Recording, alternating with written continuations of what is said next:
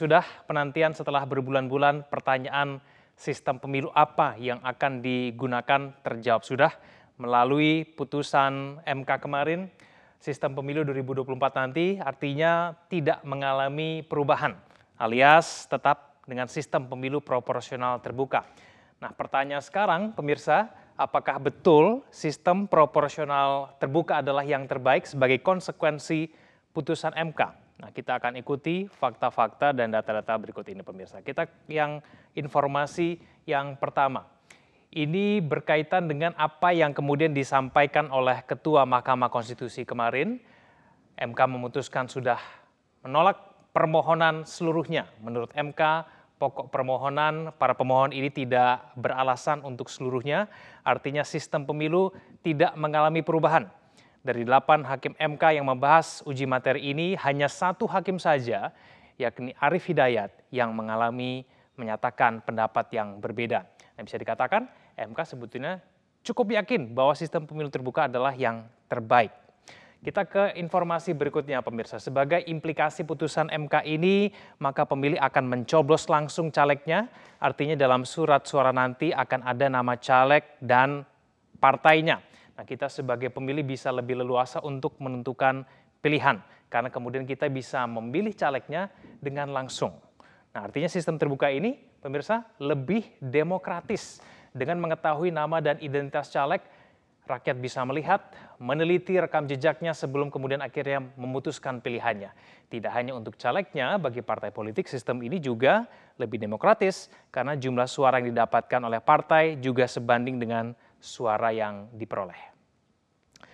Pemirsa kondisi ini mengantarkan kita kepada fakta selanjutnya. Sistem ini akan kemudian membuat caleg bersaing meraih suara. Setiap calon akan berusaha maksimal untuk meyakinkan rakyat kenapa kemudian mereka pantas dipilih. Mereka akan mengedepankan pendekatan, program, kemudian janji, dan juga lain-lainnya kemudian akan dipilih oleh masyarakat. Dan kemudian yang kedua adalah kesetaraan mengenai caleg.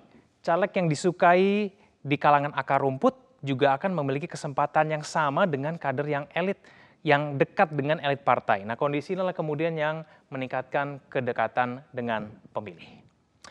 Pemirsa perlu diketahui bahwa tidak ada satu sistem pemilu yang sempurna ya, sama seperti dengan sistem tertutup, sistem terbuka pun juga memiliki kelemahan. Nah, kelemahan-kelemahan ini juga disoroti oleh Mahkamah Konstitusi kemarin. Yang pertama adalah mengenai potensi adanya politik uang. Sistem terbuka membuka potensi caleg menang karena menggunakan uang Semakin besar modal politiknya, maka bisa jadi uang itu digunakan untuk mempengaruhi pemilih, bukan karena program dan rekam jejaknya, tetapi siapa yang memiliki uang yang banyak, ia yang akan menang.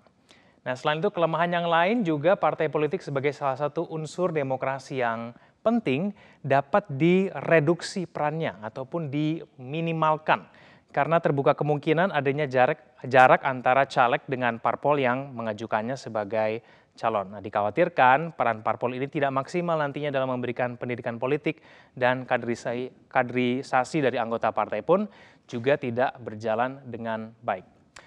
Nah, kita ke data berikutnya pemirsa, kenapa kemudian sistem pemilu terbuka tetap dikatakan yang terbaik.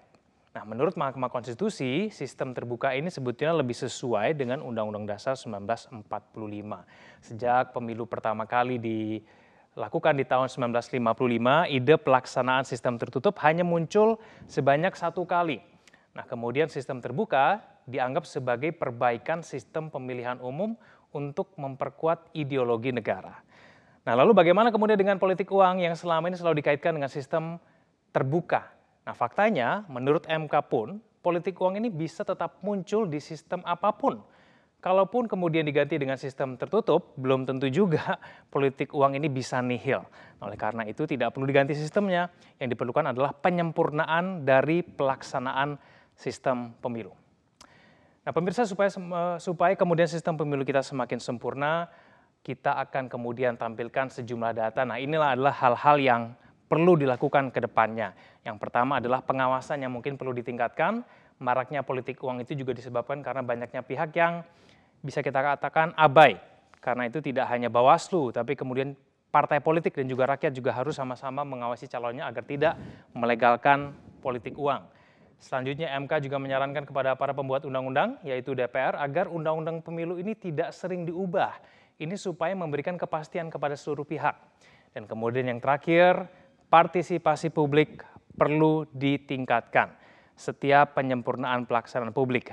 Hal-hal ini seperti peneliti, ormas, LSM, dan kemudian lain-lain perlu dilibatkan supaya ikut serta dalam setiap penyempurnaan. Nah, pemirsa adanya putusan MK ini tentu saja memberikan kepastian kepada seluruh peserta pemilu, semua partai politik wajib mengikuti putusan ini dan kemudian setiap caleg juga wajib mengikuti aturan main dalam sistem pemilu terbuka. Semoga ke depannya tidak ada lagi upaya-upaya untuk mengganti sistem pemilu terbuka yang meski belum sempurna tapi tetap yang terbaik. Sandiaga Uno mengaku bergabung dalam Partai Persatuan Pembangunan setelah berkonsultasi dengan Presiden Joko Widodo. Mantan politisi Partai Gerindra ini akan didorong P3 untuk menjadi cawapres mendampingi capres PDI Perjuangan Ganjar Pranowo.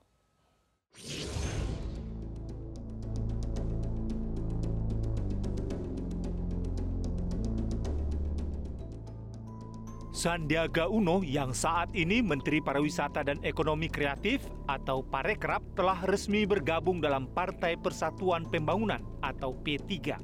Mantan politisi Partai Gerindra ini mengaku sudah berkonsultasi dengan Presiden Joko Widodo sebelum mendapat kartu tanda anggota atau KTA partai berlambang Ka'bah ini. Sudah mendapat, uh, saya sudah konsultasikan, saya sudah lapor uh, kepada Bapak Presiden dan uh, seperti yang saya sampaikan perjuangan saya ini empat as. Kerja keras kerja cerdas kerja tuntas dan kerja ikhlas. Jadi saya akan totalitas untuk berjuang bersama P3 Menurut pelaksana tugas Ketua Umum P3 Mardiono, konsultasi Sandiaga Uno dengan Presiden Joko Widodo sebelum bergabung ke P3 adalah politik kenegaraan dalam hal ini Sandiaga Uno sebagai menteri dan P3 sebagai partai koalisi pendukung pemerintahan Joko Widodo. Apa yang dikoordinasikan atau dikonsultasikan dengan Bapak Presiden adalah dalam konteks politik kenegaraan. Jadi Partai Persatuan Pembangunan adalah partai koalisi pemerintah, di mana pimpinan koalisi ini adalah Bapak Presiden. Jadi kalau uh, kemudian uh, Partai Persatuan Bangunan atau Pak Sandiaga sebagai menteri itu melakukan koordinasi itu adalah dalam konteks politik kenegaraan. Setelah Sandiaga Uno mengantongi KTA P3, akan semakin besar peluang Sandiaga Uno menjadi calon wakil presiden untuk mendampingi capres PDI Perjuangan Ganjar Pranowo. Peluang Mas Sandi tentu semakin besar untuk menjadi uh, satu nama yang akan dibawa oleh Partai Persatuan Pembangunan Pemirsa Presiden Joko Widodo menanggapi soal adanya pengawas dari pihak asing dalam mengawasi pembangunan Ibu Kota Nusantara atau IKN. Presiden Joko Widodo menegaskan perlunya pengawas dari pihak asing agar IKN jangan sampai seperti bangunan SD Inpres. Presiden Joko Widodo saat belusukan di salah satu pasar di Jakarta menegaskan bahwa pihak asing yang terlibat dalam pembangunan ibu kota negara atau IKN bukan mandor melainkan pengawas. Menurut Presiden Joko Widodo, kehadiran pihak asing sebagai pengawas pembangunan IKN penting agar IKN yang dibangun nanti tidak seperti bangunan SD Impres. Presiden Joko Widodo sebelumnya telah menawarkan kepada investor termasuk investor asing untuk berinvestasi dalam pembangunan IKN yang saat ini sedang berlangsung.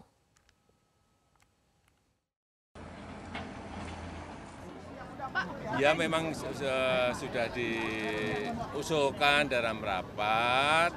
Ya kalau hanya satu dua untuk oh, apa untuk urusan kualitas barang nanti yang dihasilkan nanti kalau jelek mana kualitasnya Nanti kalau hanya satu dua yang bisa mengarahkan, yang bisa mengontrol, mengawasi sehingga kualitasnya menjadi kualitas yang baik, kenapa tidak? Ini bukan karena ingin menggayat investor asing ya Pak, bukan Apanya? menggayat pengawas asing? Enggak, enggak, enggak. Ya karena kita ingin men naikkan level kualitas kita. Jangan sampai nanti apa hasil akhirnya kayak SD Impres mau